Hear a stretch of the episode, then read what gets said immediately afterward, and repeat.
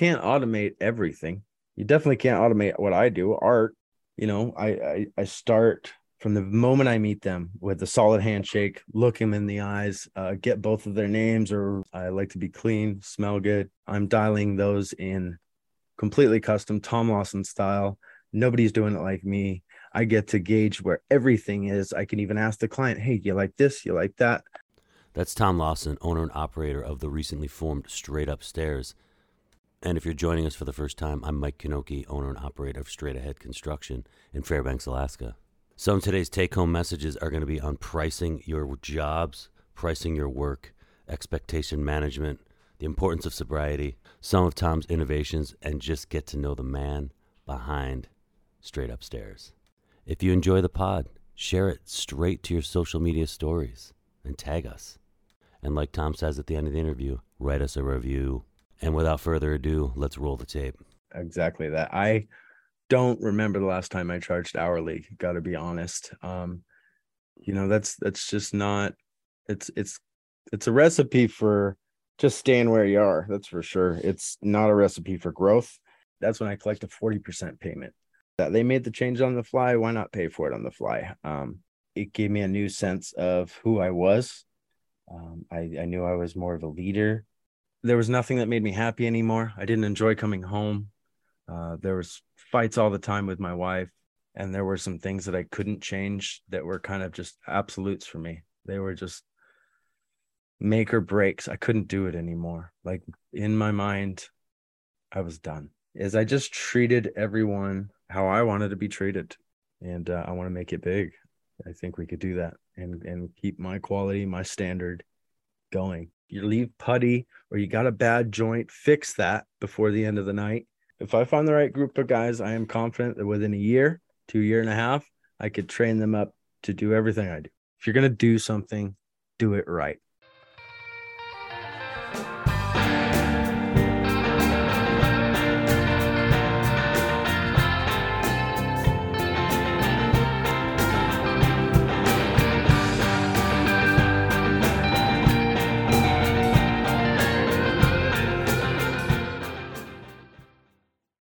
Welcome back to the Contracting Handbook. My guest today is a specialist. He's got a niche market. He's a man of demand. He's right where he's supposed to be. You might know him from his tricked out truck or from his six staircases. His motto is if you're not going to do it right, don't do it at all. It's Tom Lawson of Straight Up Stairs. What's up, Tom? What's going on, man? How are you? Fantastic. Great to be here, Mike. Tom and I kind of met in a discussion about he he was talking about a client didn't like his number for a job and said, "Why is it so much more than the other guy?" And you know, this is something we all encounter. Um, it was actually um in a response to Brant Tool Hacker. He had he had posted something um about you know a client kind of balking or surprised at a cost. Um and we just got into it that way. And i i have a simple response when you know a client asks me um, i say i know i'm not the cheapest. Um i definitely know i'm not the most expensive but what i can guarantee is that you know your my quality is going to far exceed the cost and my results are there. The proof's in the pudding now. Uh, my portfolio shows and my Yelp reviews and everything show um, that you know you get what you pay for, just like everything in life. Uh, I never want to pay for the cheapest thing, you know, in my hobbies, my crafts, anything, um, tools. I've never bought the cheapest tool. I've always bought the most expensive thing that I could afford to get the job done or get my hobby started, whatever it is. Um, I never start at the lowest. So I, I, like to think of myself at the middle ground. Um, and like I said, I think my quality far exceeds the cost. So I just say that and kind of kind of puts that whole thing to rest. And uh go ahead. And if you guys want to check out Tom's work, it's at Straight Up Stairs on Instagram to back up what yeah. he's saying here because it's true. Thank yeah, you. So, I'm, I'm, new to that. I'm new to the whole Instagram thing, Mike. Um, you know, I've only been in this for about 14 months, and uh, it's been a crazy ride. And and uh, yeah, it's cool to have a virtual portfolio out there finally uh, for people to see and and follow along as I as I grow this thing. Yeah, and your work is inspiring, and so is your tricked out truck. Uh, you're making us all look bad with our beat up tool trailers and disorganized toolboxes. that's that's you're not what I'm set down. out to do here. I know, I know, I know. Um, so back to the back to this um, this kind of scenario we we're in. I always tell younger builders when we're talking about charging is as you grow and you and you get more experience if something took you 2 weeks to do 10 years ago and it takes you 2 days now you should be charging the same amount or more even though you can compress that time because you're charging for experience. You're not thinking about hourly. Exactly that. Exactly that. I don't remember the last time i charged hourly got to be honest. Um you know that's that's just not it's it's it's a recipe for just staying where you are that's for sure. It's not a recipe for growth. Um, you should be charging the same if not more like you said and it doesn't matter how fast you do it. Um, you know there's times where i'll charge what i charge and i get it done in just a few days and um, there's never any question um, anymore because they see my proficiency they see the van they see the tools they see how efficient i am at it. Um, and when you get to that point then it's like this guy's got it so dialed yeah that's what i'm paying for. And if the if the results at the end are what they expected or exceed what they expected um, which is typically the case um, there's never a question about it. But it's it's when you don't um, it's when you charge those prices and you're you're making the job kind of drag on or you're not efficient and you're just not proving yourself to the client um, it's when you kind of lose confidence in them. Now when when you do have a client that's doubting you what would be your advice for executing that conversation? You know i i, I start from the moment I meet them with a solid handshake, look them in the eyes, uh, get both of their names, or you know, typically it's a husband and wife. In my case, I say both. Um, whatever the situation is, um, start with a good presence. I like to be clean, smell good, um, you know, lately since I am owner operator, I I do come grubby sometimes. I don't like to, but I, I sometimes it's just the case. Um, but I I go in there uh, starting the meeting right and just instilling confidence from the get. Um, then we kind of go into, you know, what what their expectations are for the project, uh, what they're looking to do. Hopefully, they got some inspiration. This is kind of where I gauge, you know, gauge what they're looking for, if they're serious or not. Um, if they do have inspiration photos, uh, I know they're a bit more serious than some. If they're looking kind of floating and and not sure what they're looking for, then then I can you know I just gauge gauge from the start. And then when do you start charging? Charging for that planning? Um, you know, it depends. Uh, th- there's a lot of builds and in a lot of cases where I can I can provide them and steer them right there on the spot um, into a direction that they're comfortable going, and I can tell by the reaction. They're like, "Wow, yeah, I love that," and um, then we kind of go from there. So I mitigate that. I tried to mitigate that from the start during that that first meeting. Um, you know, show them my whole portfolio, and, and I'm guaranteed to find something someone's going to like, and then we go from there uh, it doesn't take me a ton of time to put a put my numbers through my spreadsheets and put a proposal together. So I don't charge, uh, you know, typically to get a proposal out to them, get to get numbers to them. It's when they ask for some CAD drawings and things like that. Mm-hmm. Obviously, I got to charge for my time, um, but I can usually work around that unless it's a really crazy build. So, what's your payment structure then once you get going? Because you're, I mean, these are sophisticated, nice, amazing uh, staircase cases you're doing. They're they're super high end. Yeah. Um, so you know, I don't need to take a deposit anymore. Um, and I know some people don't like to and take pride in the fact that they don't. Uh, I like to take 10% just so the client has some skin in the game. You know, they're less li- likely to cancel on you because at the point of them signing, I'm putting money out there on materials. Uh, you know, so I just want to make sure they're they're invested just like I am. So I collect a 10% deposit. Um, I get all the materials ready in my shop to the best of my ability. You know, we're working with all raw materials, putting together posts, putting together treads. Everything you see is from raw lumber picked up at my lumber yard. Um, you know, there's a few trims and a few moldings, obviously, I get from the trim trim store. Um, but even down to the moldings I put on my traditional posts, I don't buy anything stock because I just I don't like the look of it. Um, the, the the look of where the placement of the trims are, um, how far they jut out, you know, the size of them, all of those little particulars I don't dig, so I custom do those um, each post. You know, some of those posts involve five, six different trims, all of all four sides of the post, base wraps, whatever it is. Um, I'm dialing those in completely custom Tom Lawson style. Nobody's doing it like me. I get to gauge where everything is. I can even ask the client, "Hey, you like this? You like that?" The other, um, and they're completely involved the whole time, which I think is a cool aspect. Um, but we are veering now, and uh, that gets me to you know once everything's together, all the products are together, and we're we're showing up on site. That's when I collect a forty percent payment. So then our first day, I like to collect it. You know, I'll send the invoice in the morning. I'll collect it at the end of the day or even the following, but nowhere past that. Um, but I'll be paid up 50% by then. Then all my materials are paid for and some of the labor. A good portion of the labor is even covered. So um, the ball's in both of our courts. I'm comfortable. I'm not out a ton of money. And then we get the ball rolling. You know, we're not in there worried about anything. And then what happens when they change their mind after the project? Change starts? their mind. Ooh, you mean like a change order? Like yep. a change order.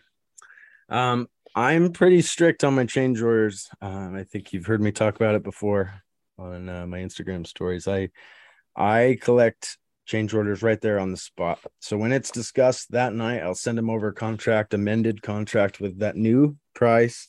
Um, you know, depending on the client, I'll gauge it if I want them to sign it, I'll have them sign it. If not, um, I'll either collect it right there and then if the next payment's pretty far away, or if I can hold out or I'm comfortable. You know, I gauge every job differently. Um, my comfort level with each client changes.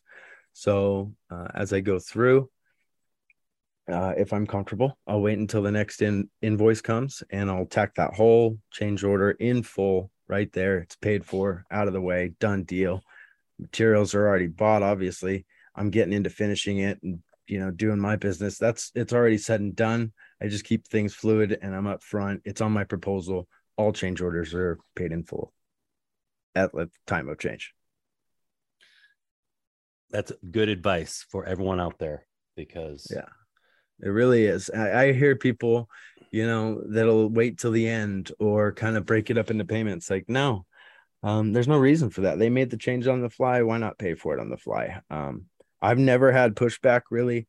I do deal with clients. You know, it is a niche market that I do here, um, and nobody needs a new facelift on their staircase. Really, you know, they've got a functioning handrail most of the time, um, and it's there and working. They just want it to look a little prettier. So it is definitely an extra.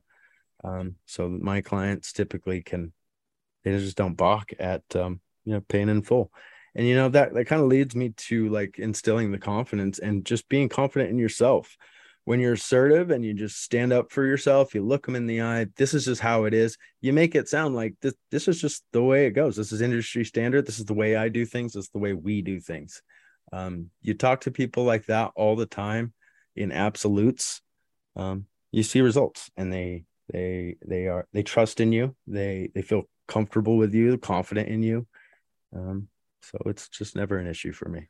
I agree with that 100% and and when I was younger it took me it took me a while to figure out that I just needed to sound like the boss.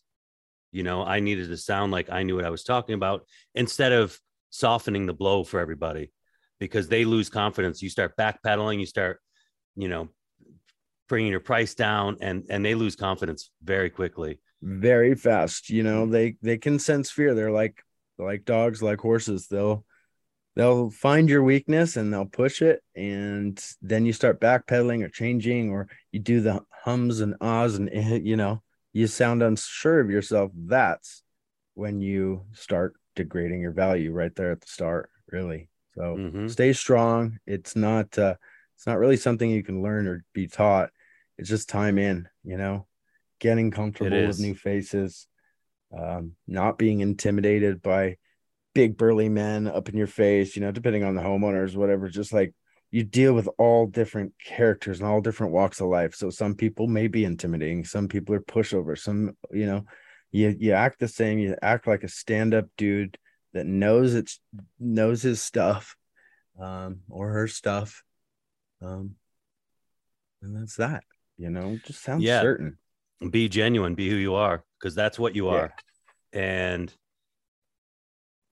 yeah, that goes a long way. That's your... that's my trade secret, bro. Be hmm. myself. my personality sells it every single time. Now, is the work you're doing almost it's it's you're not really working for GCs at all. You're work you you're a um a, actually I do. Um yeah. I'd say it's getting more and more with the Instagram. I'd say 30% of my business right now is GCs. So they'll call me. Um, I don't typically work through the GC. They'll just hook it up. They'll say, Hey, I've, yeah. you know, they're working on this home. I know this guy. And then they put me in contact with the homeowner direct. So I guess you could, you could not say it's not, it's not a GC. Most, most of the time when you say that, you're paying, you're getting paid from the GC, you're giving them a, they're making a cut on it. I don't do much of that. No, I don't do much of that. More, mm-hmm. more homie hookups.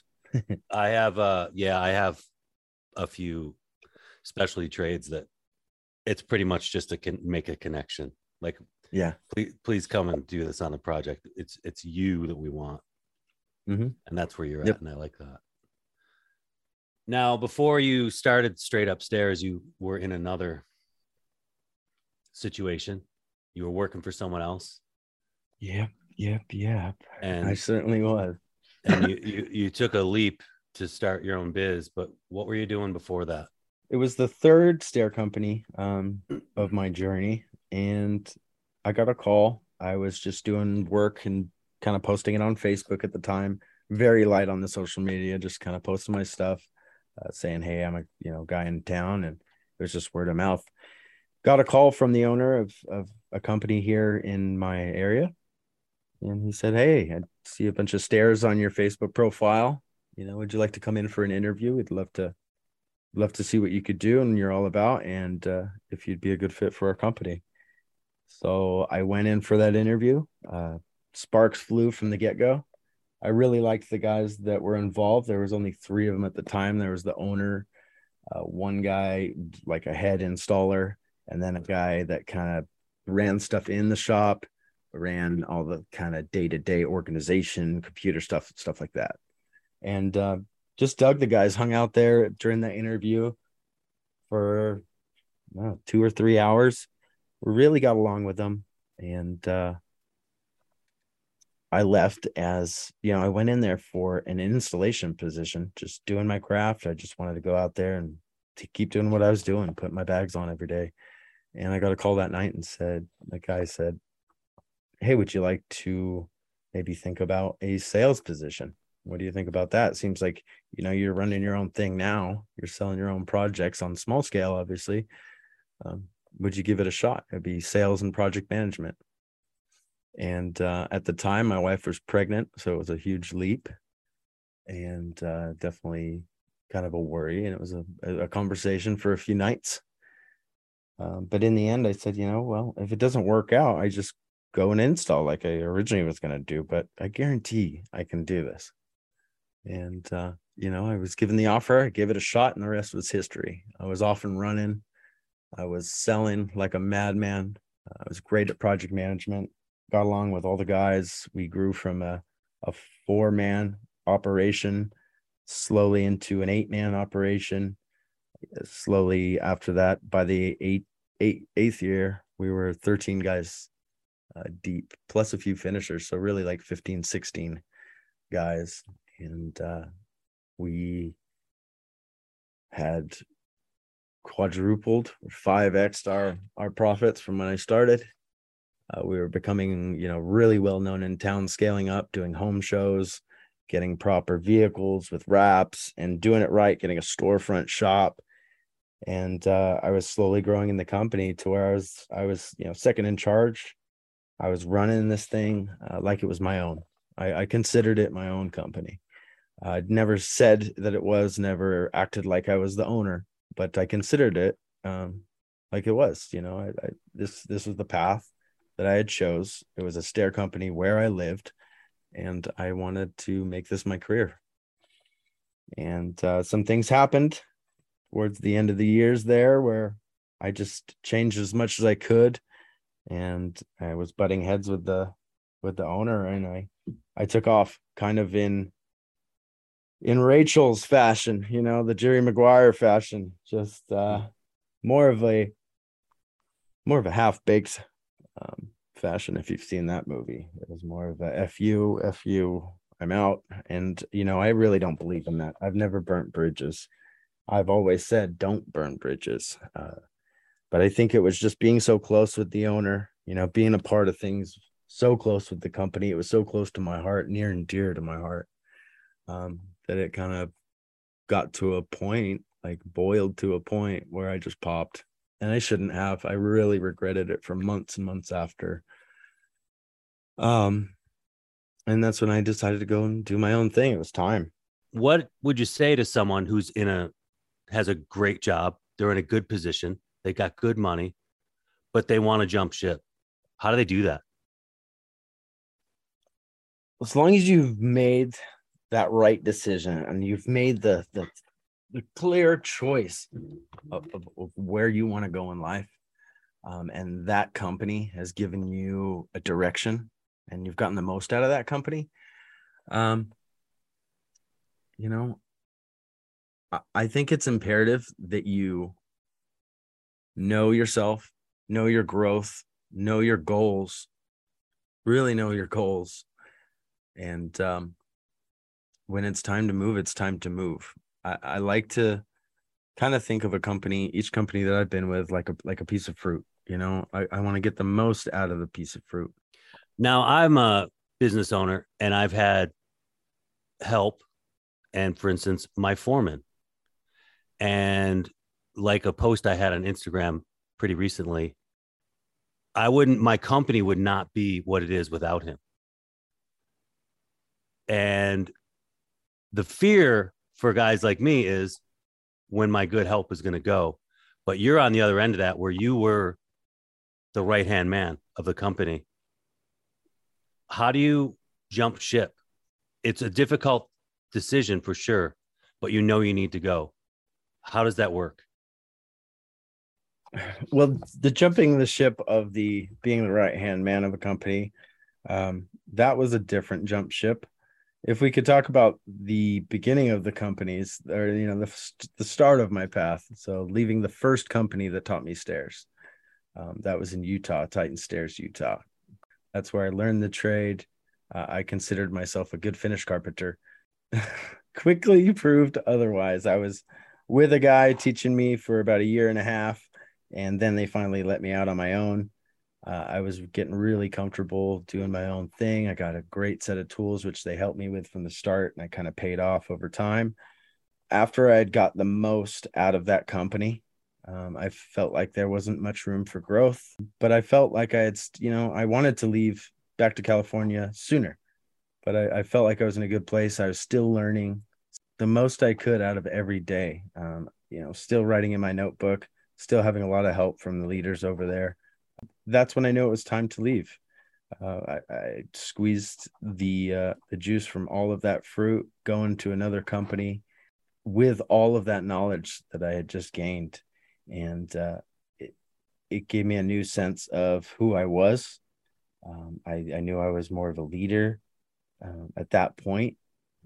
That's that's kind of where I I set the path of leadership in my mind, and um, I became a sponge. What's your advice to someone who's in that position though? You the last job you left was really good, it paid well, but you you were like, you know what? With that one, um, it was really stress. Um, I was it was consuming me. I didn't have there was nothing that made me happy anymore. I didn't enjoy coming home. Uh, there was fights all the time with my wife. Uh, I, that one was totally different. I was working way too hard um, I needed help in my position. I needed more project management, more organization at the company. That one I jumped ship just for mental health reasons.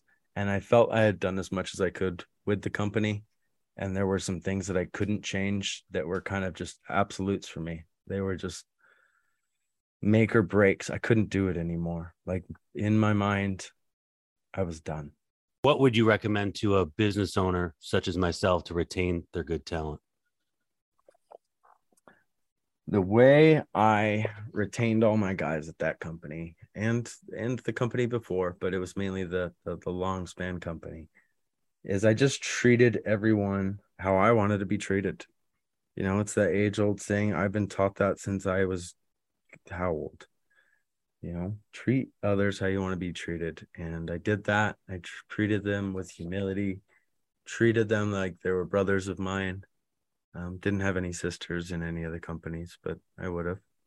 And um, yeah, just with kindness, man. I, I was I was a boss when I needed to be. I was diligent and I was a hard ass sometimes. You know, I would come down on people when needed. Um, but I'd always come back around, always give them, you know, a big hug. I'm a hugger. So just, you know, let them know they're appreciated always. And that's not always in in doesn't always mean compensation. It doesn't. Um, it just means that they know you're you're there for them outside of work. You know, you care. I, I would ask on Mondays how their weekends were, how's the family, how are the kids, what the kids up to. You know, it was just more than work. And I got the most out of my guys that way. Being sincere. Being sincere, man. And they just they loved working for me. So now um, I can get any of those guys that used to work for that other company if I want. I can I could get them um, just because they want to work for me. They they love me. Hey, Tom, you know, in a previous conversation we had, we were talking about how we got in the trades and we both got in the trades at a young age. Um, how did you stumble into it? More out of necessity than anything else. Um, I dropped out of high school pretty early in life. Uh, I think I, I showed up to most of junior year and then left after that. And uh, I actually got into drugs a little bit and went to rehab turned 18 in rehab and got out and started working. And it's pretty much all I knew how to work with my hands, do woodworking, and I was pretty well versed at everything.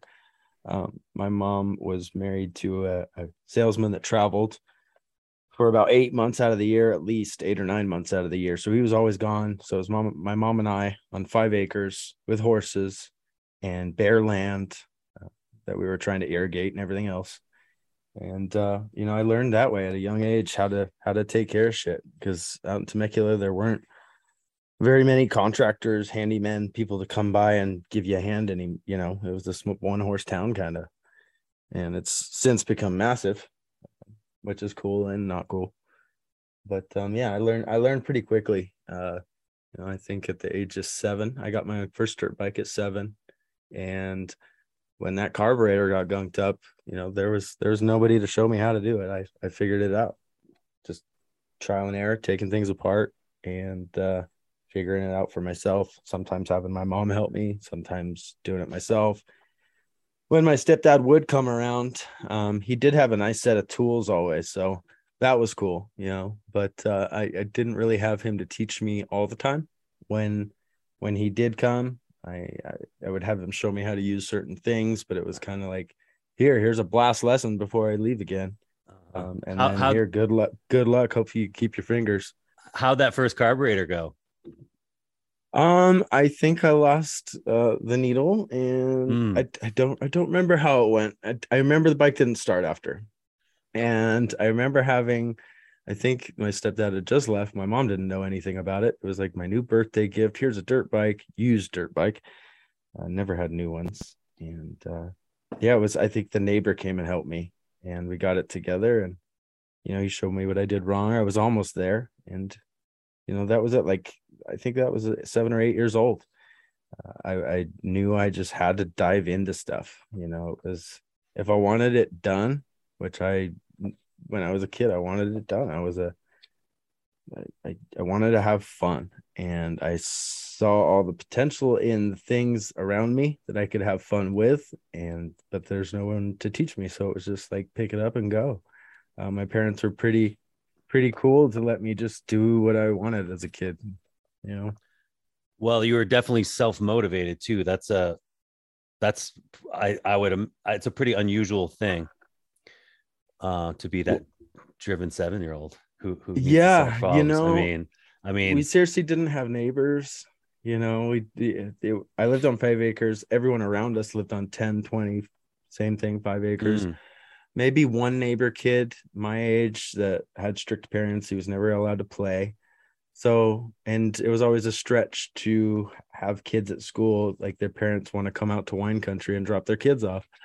Um, so it was like figure out fun on my own or when my best friend from San Clemente would come, which is an hour away, he would come you know, maybe maybe once a week or once a month for a weekend. Uh, then we'd really get into it. But uh, it was figure it out for for yourself. I wasn't allowed to come in until you know the sun went down. Uh, I had one of those families, so it was either sit around and kick dirt around or or work around the house, you know, or figure out some fun. You've got this stellar business model. You're you're cruising. You're a man in demand. Where do you go from here? You're going to scale up. I plan to, Mike. Um, I built a shop on the side of my house, so we're growing out of that for sure. And uh, I plan on moving to a shop here within the year, uh, a proper shop with kind of a small showroom. After that, I don't know. The sky's the limit. I really, I really find that there's no stair builders in my area. This is the case everywhere you go. You open a phone book or you go on Google. Sorry, phone books aren't around anymore, but you'll find two or three stair builders in your area. It's like that everywhere. So what I want to do is hopefully expand from my my shop that we're moving to this year and uh, expand to San Diego, which is about an hour from me. Uh, eventually expand to North Orange County, which is another hour from me kind of the opposite direction. So I can serve a lot of Southern California that way out of these three hubs. And once we once we get comfortable and get our footing and and really get known, I hope to just cover all of California. Uh, just branching out, uh, finding the right partners to scale this thing up and maybe franchise it, license the name out, and uh, I just cruise around and, and do quality control. There's a need and a demand for a, a proper stair builder, and uh, I want to make it big. I think we could do that and and keep my quality, my standard going. And with my models that I've put in place and through trial and error and learning from all the other companies' mistakes, I've I've, I've made this thing pretty fluid. I'm really well versed at everything I do as far as the staircase. I will. Uh, mm-hmm. So you have a teachable setup basically that you can you could hand to a foreman and a crew and show them a few things and be like this is what you guys do absolutely if I'll i found the right team for sure if i found the right group of guys i am confident that within a year two year and a half i could train them up to do everything i do finding those groups and uh, you know multiplying myself is is the goal i think it's uh, everyone's goal obviously whether it be small scale large scale you've always always got to duplicate yourself that's what we're always trying to do. And it's hard to find those right candidates, the the ones that are willing, the ones that are willing to bleed, suffer. I never really found a candidate. Maybe I didn't look that hard. It was kind of a thought, but but I don't know if I could have let go of the reins enough because there's that trust. There is issue. That. There and, is that, man. But you That's have the experience. Part. Yeah. Uh, but you have the experience of someone else trusting you you kind of know what it looks like from both sides already. Exactly. A, a, exactly. A, and they do have an end game, man. I, I don't want to be doing this my whole life. I want to be in the stair game for my whole life. So I will have straight up stairs till I die.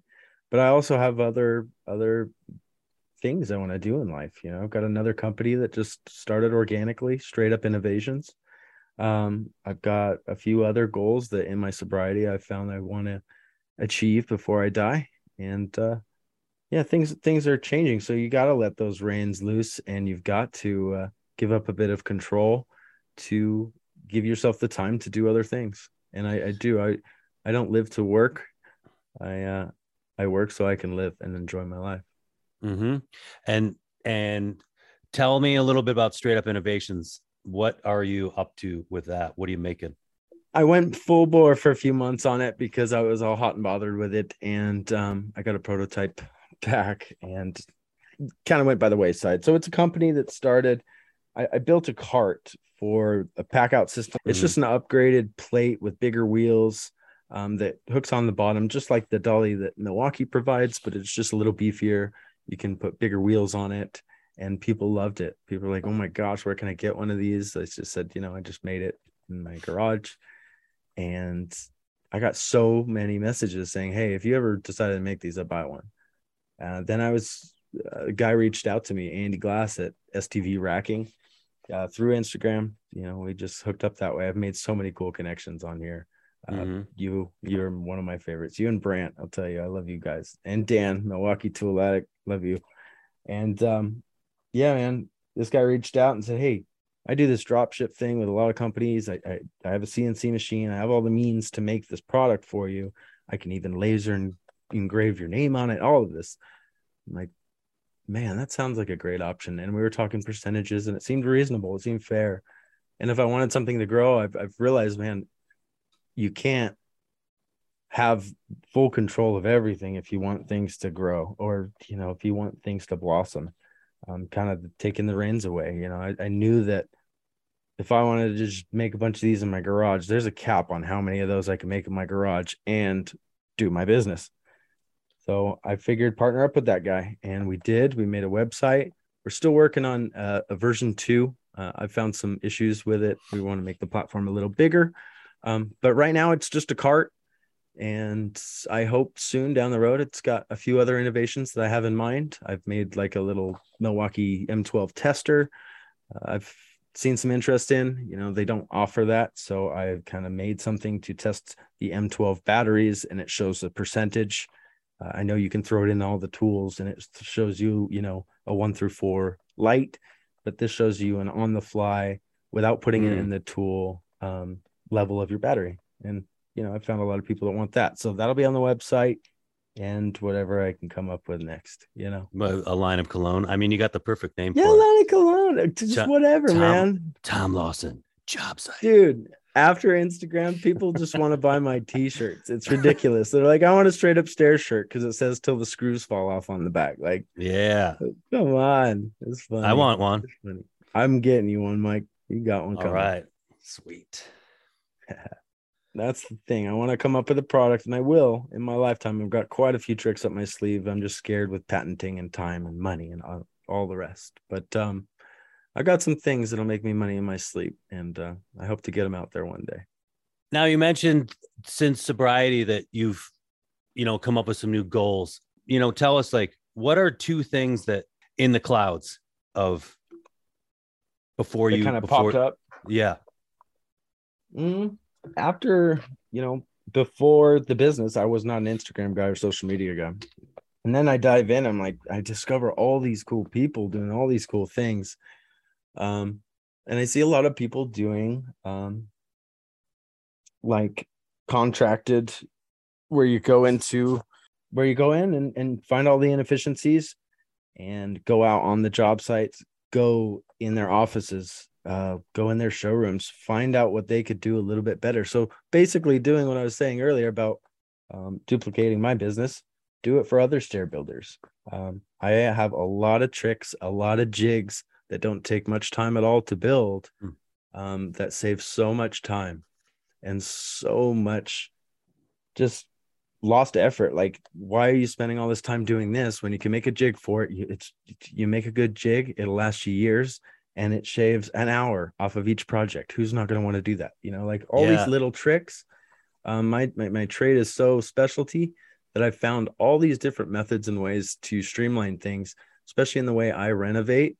So 95% of my staircases are not new builds; they're tear outs and rebuild. Um, so I've found all the tricks, and you know, you every single job is different. You know, you fall into treads that have zero framing underneath, or stringer's completely out of whack as far as the angle goes. Um, you know, the two inches out of whack from in a 14 foot span.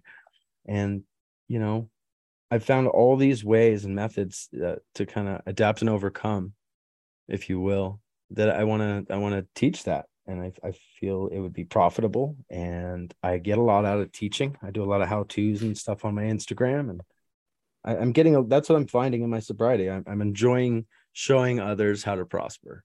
And, That's really cool. Tomorrow, can you zoom in on this so you can show us this portion? And I do that for my followers. Um, or I've even jumped on, you know, one-on-one chats and they are on site and they show me this issue they're dealing with and I'll kind of walk them through it. And I absolutely love that. So some sort of consulting and uh yeah, there's there's no cut. I like it. And you, you uh you need you know, they, they say if you're going to make it more than once, make a jig. And, yeah, exactly. um, you know, I don't know if you're familiar with Robin Clevett, who was on the show. He was on the pod like in December last year. He's a, he's a carpenter joiner in, in the UK and he's got a YouTube channel and a zillion jigs and different tools to make life easier. And I yeah. think you'd, I think you'd, uh, you dig his, what he's, what he's up to. Yeah, yeah, and just the simplest things like creating a just something with a little hole pattern in it that, that, that is repeated all the time. Right. Throw it in your bags; it's always there. You pull it out, boom. Bob's your uncle. Yeah. Job's that much quicker. Hundred percent. Some things you can't teach. Some things you can. I hope I could teach this cleanliness, man. I don't mm. know how many times I go onto a job site and it's just a mess. And even when it's a, a a contractor or um, you know, I, I did say I do tear outs and I don't do a lot of um, work with contractors, but when I do, or when I'm working on a renovated home that's got other trades involved, the messes people leave is just astonishing. So I've really, really made a point from the start of this business to make cleanliness an absolute number one, just like top priority of ours. From the minute we walk in, we move their welcome mat so we're not trudging on it we throw a drop cloth down, you know, pretty much the moment we walk in the door. Um, I've just got some rubber mats that I throw all around the staircase, uh, zip walls, everything you can do, even if it's overboard, even if you don't think you need it, just do it because it looks good. There's a presence when you do it. Um, and I think that's that's been a really great key of mine for word of mouth. You know, these guys come in proficient, clean, and they get the shit done. Yeah, and you you're coming back to that instilling confidence because you've met the people, they've made their down payment, they've made their second payment. Now you show up and you start rolling out the the drop cloths, and they're like they're like, oh, cool. They're actually yeah. gonna take care of my house. Yeah, while I live in it. Yeah, he put his money where his mouth is. Yeah, yeah, that makes. I agree with that. I it took me a minute to figure that out when I was starting out too. But yeah, yeah, I've seen so many buy guys the drop walk in they just walk in and start hacking stuff up and like whoa. You know a lot of times a lot of my jobs and this is why there's not many of us because nobody likes to do this is um you know i'm i'm working in homes where people are still living and they got to go up and down the stairs because the master bedroom's upstairs most of the time. So we've got to have a good bedside manner all the time. They got kids going in and out. You know it's it's really like you become part of the family for the week or two that we're there. Some projects even longer. Um, yeah. So cleanliness, you know, you've got to show up the next day after they're they're looking at your mess after you leave every night. You want it to look proper. Um, I'm very adamant, you know, about if you leave putty or you got a bad joint, fix that before the end of the night. Um, because at night they're inspecting your work. If you think they're not, get out of town. No you know, doubt. Don't don't leave big gaps here and there for them to hyper focus on, and they're not going to mention until the very end of the process. Um, and if you don't fix it, you're screwed. So kind of back your play each night, you know, keep the house crisp, clean, dust off the coffee tables here and there, just whatever, you know. And always assume you're on camera these days. It's a good idea. Cameras. I I filmed my crew so much with with uh with with uh time lapses, and they wouldn't always know. Yeah. And and my foreman hated it. You know, he's way more old school. And uh yeah, he's he's he's a bit older than me. And uh and I had this new guy and and my foreman discovered the camera and he was like, oh. and my Yeah. the new guy was like, man, you should just assume you're on camera all the time these days. Yeah. Like Yeah. security I- cameras that- and all. that's what yeah. I that's what I tell my guys. Yeah. I'm gonna take it a step further with uh, one of my ideas, and uh, I'll let you know about that when we get off camera and off uh, video or uh, voice recording Okay. here. Ooh, Um, but it does involve cameras. insider and knowledge. It it it, uh, it involves cameras on us all the time. Um, and maybe those clients that we work with can access those cameras whenever they want. Um, and just instilling even more confidence, saying, "Hey, this is something we provide." I'll tell you some more of those details. I know that's very vague, but it has to be because I, I think this is a viable thing here. Um, if you're willing to be recorded all the time, uh, who's not going to pay for that? Hey, Tom, I want to go back to sobriety here for a minute because we've talked off recording about it, but maybe people out there don't realize that it's only been, I don't know what you said, 18 months and you've grown some wings. So, why don't you tell us a little bit about what that looked like right then? you know 20 years of being an alcoholic from the age of 20 to 35 so 15 years excuse me. Uh, and things needed to change you know? Yeah the phone calls started man and i told my wife i've got to get this my life in order. Um, i was still drinking at the time and i would mean i was drinking at the time. I was almost unable to function throughout the day without a little shot to get get me going and stop the shakes. If I was gonna do this, all these calls were coming, um, and I was getting overwhelmed because I was drinking. And when you're a drinker, your only concern is when you're gonna have that next drink. And I had to provide for my family, which I always did, but I was always thinking about that next drink. And there's no way I was gonna run a company thinking about that. So I had to make a major life choice and I did that on November November 20th, uh, the day before my birthday, November 20th of 2020. I uh, sat in my truck for a few hours outside of my Alano Club, an AA meeting uh, room, meeting hall in my town, and I kind of surrendered and told myself, if you want to get your life together and stop wishing and saying, "Oh yeah, I'll do that one day," you know, it was always the one day. And I wanted to stop the one day. I wanted to start living in the now. And I surrendered and accepted the fact I was an alcoholic and I couldn't do it alone and I needed help. So I walked into that club and I, I hit a meeting for 30 days every single day. Got a sponsor. I think in I, I think I hit the 90 at 90, hit 90 meetings in, in 90 days. And it changed my life. I'm 19 months sober now and the rest is history i guess you know? I, I was getting so much work that i had to call on some help pretty immediately. I called curtis. He was a guy that worked at the old company but you know kind of took it from both ends all the time for too long and left on his own accord i think a year before i did. And i called him up and i said hey man i got so much work. I need some help. And uh, he came out he's been with me ever since he's my right hand man Why do skilled trades matter? Well, I mean, you've heard it a million times. Who's going to build our future? I mean, seriously, you know, we've got constant advances in in the world and all these innovations constantly. You know, something will come out and someone's already working on the next best thing. So we're, we we come up with all those things. Where are you going to put them all? You know, who's going to run them all? You know, you can't automate everything.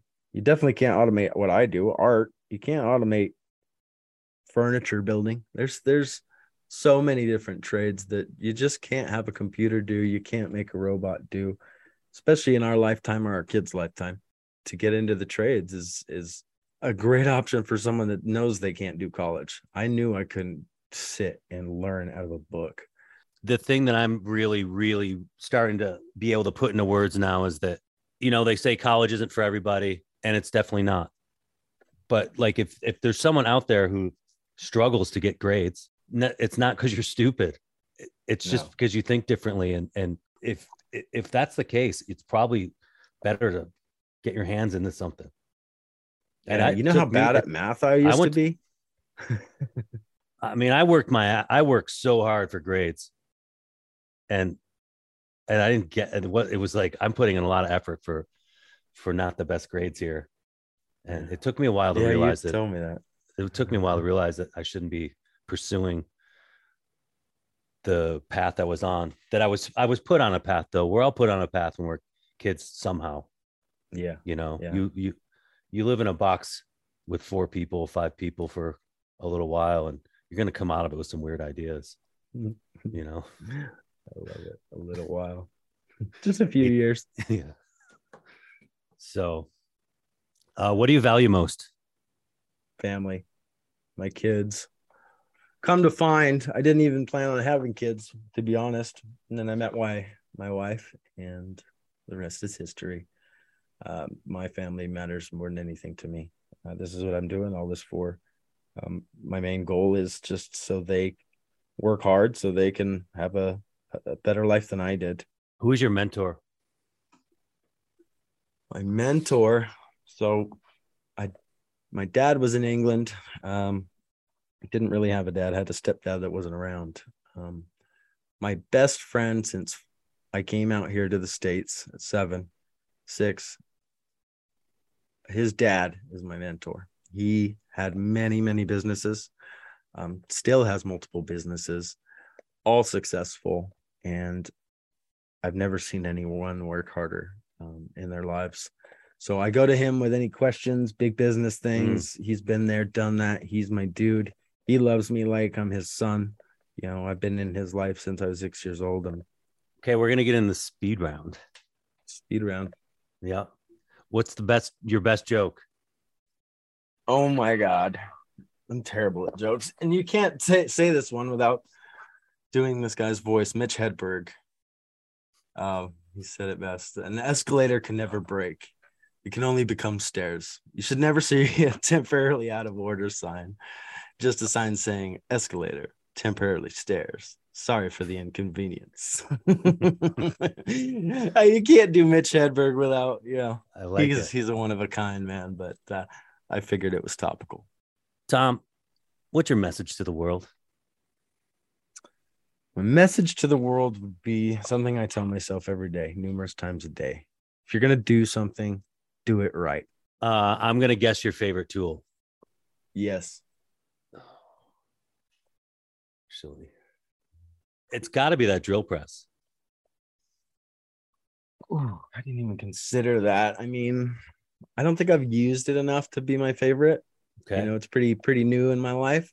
I have a chop saw that I've had for since the start of my stair days. So when I Mhm. was 20 years old, I got this thing. Um, Hitachi 10 inch C10 FSH sliding miter saw. Every good old carpenter knows it. Japanese made. You can't find them anymore. They're like gold. Um, but it is it's been through so much. It's been dropped and rebuilt, and it has never been adjusted, and it cuts so square. Incredible. What's the most useful tool? Oh, this this has two most useful to me. My day to day, what I would use the most aside from a tape measure would be a square, and square specific. I like a good Starrett uh, combination square, so it doesn't have the angle on it. It's just uh, you know, just a square on both ends. Mhm. My favorite. Oh, What second part? Second part, Oh, you- Mike. you got it? You wait. I you do. Got a part, uh, yeah, You got a part two. I do. I do because I couldn't pick a favorite. My favorite, aside from that, would be a router. Mm. Yep. Just so many uses for a router. I use it every single day. I have three palm routers that I use every single day, so I don't have to swap out the bits. hmm So. Something very satisfying about routing too. I don't know. Mm-hmm. Maybe it's just the way the the dust sexy. comes off. It's it Let's is. just say it. It's weird. It's like, uh, what's the where have you been on my life tool? um, isn't really a tool. Um, and shout out to Grime Boss. Where have you been all my life? Grime Boss is a wipe that you'd find in like where all the adhesive removers are and lacquer thinners and stuff. Hmm. They are wipes that that clean up PL. If you've ever used PL three times, it is the nastiest glue you can use. Nothing gets it up except like a lacquer thinner or something. But these wipes, you grab them, they're kind of abrasive, but they don't scratch even finished woods and they'll cut grime, grease. I just love it. So, where have you been all my life? I've used them for about three or four years now, but man, I could have used those when I was uh, learning and getting glue everywhere. What is the best job site snack? Gosh, tacos, tacos for sure. Carne asada, um, onion and cilantro, and make or break for me as salsa. Like I'll I'll base a Mexican food place. Being out here, you know, SoCal, I base my Mexican food off their salsas. It's got to be hot. Yeah. It's got to have the flavor, and they got to have a couple different options. Tacos is probably the number one answer, but I have had a lot of people from Cali on the show. Best job site jams. Oh, that's so hard. Being a musician, you know, um, it's all over the board. If I were to say most listened to music would be Pink Floyd type stuff. Pink. Floyd, Tool. Tool is my favorite band of all time. I like the new age Pink Floyd. But yeah, oldies, Supertramp, Steely Dan. I, I do like some good soul as well. You know, Curtis Mayfield, Bill Withers, stuff like that. But I'm across the board, man. If Curtis wasn't around, I'd listen to more heavy stuff. And if I wasn't around families and stuff, um, but yeah, dude, music. in my podcast, I've been asking people what they would ask my next guest. And my previous guest asked me to ask you, do you tune your, your saws up regularly? Mm. No, but I can expand on that. That's a good one. Let's do that. Expand on it. You know, I do. I try to use good saws, so I don't tune them up. But what I do do is I clean them very well. Uh, I feel like a good good tool does you you know a good service it needs to be kept clean. That's why you do see a lot of my tools i pull up pull out and i get comments all the time. Is that brand new? No it's not. And my saw using a lot of hardwoods does get a lot of buildup of gunk on it. Sometimes we're recutting stuff that you know does have glue on it. So it gets gunked up i clean it um, and i do swap out blades often. But uh, no a good saw doesn't need a ton of adjustment. And what question would you ask my next guest if you could do any hobby or do anything in life, what would it be? All right. Is there anyone you want to give a shout out to today? I do want to just give a shout out to all my uh my Instagram followers. You know who you are, all the ones that give me love. Brant Tool Hacker, he constantly gives me love. I absolutely love that guy. He has the biggest heart of anyone I know. Um, just all my Instagram fam and my wife. Thank you, Milwaukee Mama. Thank you. I, Thanks yeah, for man. having me, man. Yeah, it's it's I've really enjoyed uh, getting to know you here a bit over the last few weeks and and enjoying your your Insta when I when I have time to sit down on Instagram and look at the three thousand people I try to follow. Thank you, man. Yeah. Thank you. Yeah. yeah, follow it and see what's to come on the van, man. It's a it's a work and play thing, so it's gonna have a sink, a cooktop, a toilet, Mm. Um, but I won't have to take any tools out to do my fun things. You know, I'll be able to camp in that thing without pulling a tool out. So that's the goal. That's the dream. Uh, so following that's. That's super cool. I thought it was. I thought I was cool when I put a microwave in my trailer. Uh, it'll so. definitely have a microwave. um, well, everybody out there, you guys should check out Tom's work at Straight Up Stairs on Instagram. And hey, Tom, do you think they should give us a review today? Write a review. I think they should. I think they should. And if you do, Mike's going to give you something for it. A shout out, some love. He's going to appreciate it. I know that. I will. You'll get a shout out to you and tell me where you're shouting out from, and I'll shout out your town. Heck yeah, man. Right on, brother. Well, let's uh let's do this again soon. Much no love worries. to you. Thanks for reaching out. It's an honor. Hey, everybody. Today's shout out goes to Brian the Trim Dude. I don't know where you are, I don't know who you are, but thank you for that sick review on Apple Podcasts. Hey, if you found value in the content of the show or some sense of affirmation for what you're doing, please consider writing review on iTunes, rating me on Spotify, or sharing the pod directly to social media from your phone. And remember, the work we do each day, the stuff we make and leave behind, it's our legacy. So create a legacy that matters. All right. That's all I got. Later.